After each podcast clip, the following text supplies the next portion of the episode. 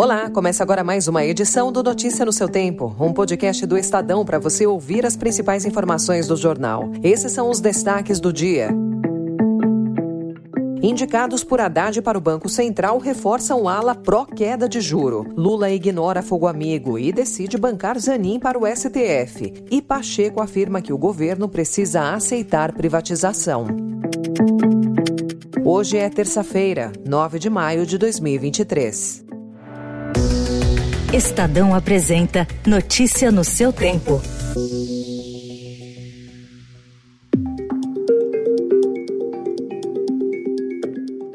Diretor de Política Monetária Gabriel Galípolo, diretor de fiscalização Ailton Aquino dos Santos.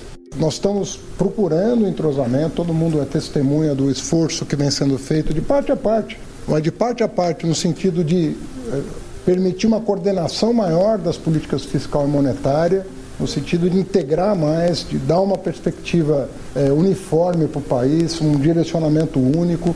Os nomes de Gabriel Galípolo e Ailton Aquino foram apresentados pelo ministro da Fazenda Fernando Haddad para as diretorias de política monetária e de fiscalização do Banco Central, respectivamente. Caso confirmadas pelo Senado, as indicações, que são as primeiras do governo de Lula para o Banco Central, vão levar para o Comitê de Política Monetária nomes que tendem a favorecer uma queda mais rápida da taxa básica de juros, hoje em 13,75% ao ano. A ida de Galípolo, atual secretário secretário executivo do Ministério da Fazenda para o Banco Central ocorre no momento em que a pressão pela redução dos juros confronta Roberto Campos Neto, presidente do banco, indicado no governo de Jair Bolsonaro e com mandato até 31 de dezembro de 2024. O Copom tem nove membros com direito a voto e é presidido pelo chefe do BC.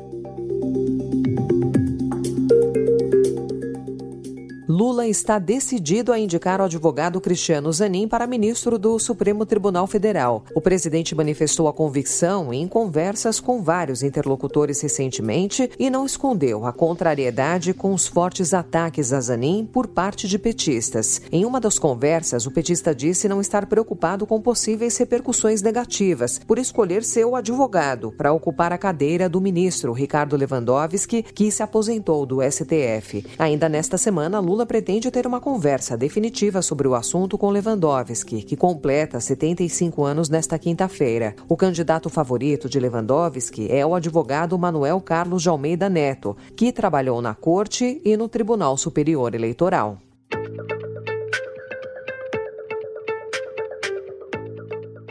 O presidente do Senado, Rodrigo Pacheco, disse ontem que o governo precisa aceitar a privatização da Eletrobras. Aliado do presidente Lula, o senador criticou a ação movida pela Advocacia Geral da União no Supremo Tribunal Federal para rever as regras da venda da estatal. O presidente do Senado disse ainda que é preciso superar pautas que foram aprovadas pelo Congresso. A declaração de Pacheco foi feita um dia depois de o presidente da Câmara, Arthur Lira, dizer em entrevista à CNN no domingo em Nova York York que a intenção do governo de rever a privatização da Eletrobras é preocupante.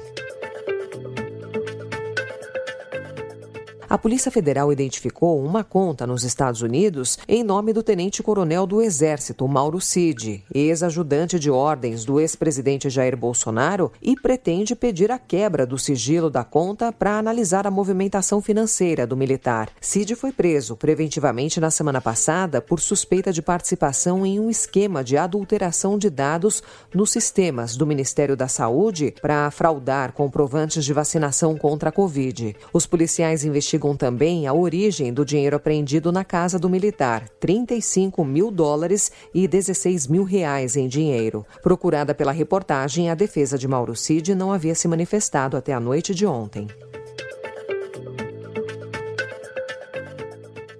O ex-ministro da Justiça, Anderson Torres, negou ontem, em depoimento, que a Polícia Rodoviária Federal tenha atuado nas eleições para favorecer o então candidato Jair Bolsonaro. Torres foi ouvido pela Polícia Federal em Brasília. Segundo a defesa, ele afirmou que sua única preocupação era o combate a crimes eleitorais e que jamais interferiu nos planejamentos operacionais da PRF quanto a abordagens nas estradas no segundo turno. Torres está preso. Ele é suspeito de omissão nos atos golpistas de 8 de janeiro.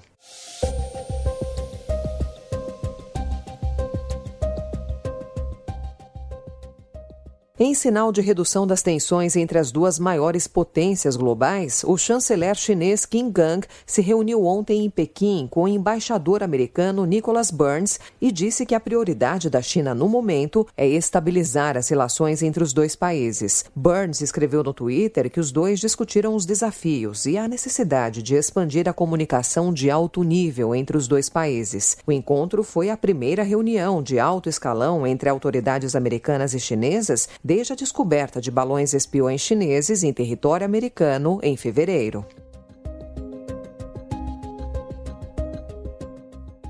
O Estadão também destaca hoje as mudanças no Brooklyn, bairro da Zona Sul de São Paulo, onde antes estavam lojas variadas, revenda de carros, postos de gasolina e casas, hoje despontam edifícios de apartamentos ao lado da estação de metrô, inaugurada em 2017. O entorno da estação Brooklyn é o que mais teve a paisagem alterada pelas regras e pelos incentivos do plano diretor paulistano, em fase de revisão. O novo estudo do INSPER aponta que é a área e o eixo de transporte com a maior proporção de apartamentos lançados por quilômetro quadrado.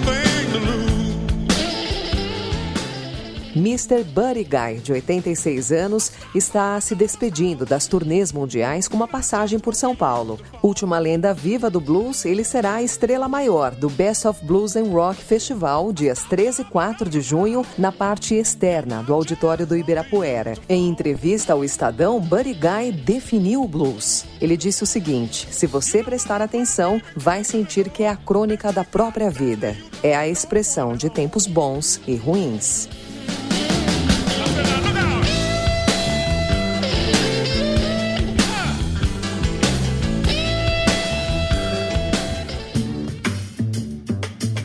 Essa foi mais uma edição do Notícia no seu Tempo, com apresentação e roteiro de Alessandra Romano, produção e finalização de Felipe Caldo. O editor de núcleo de áudio é Manuel Bonfim. Obrigada pela sua escuta até aqui e até amanhã. Você ouviu Notícia no seu Tempo.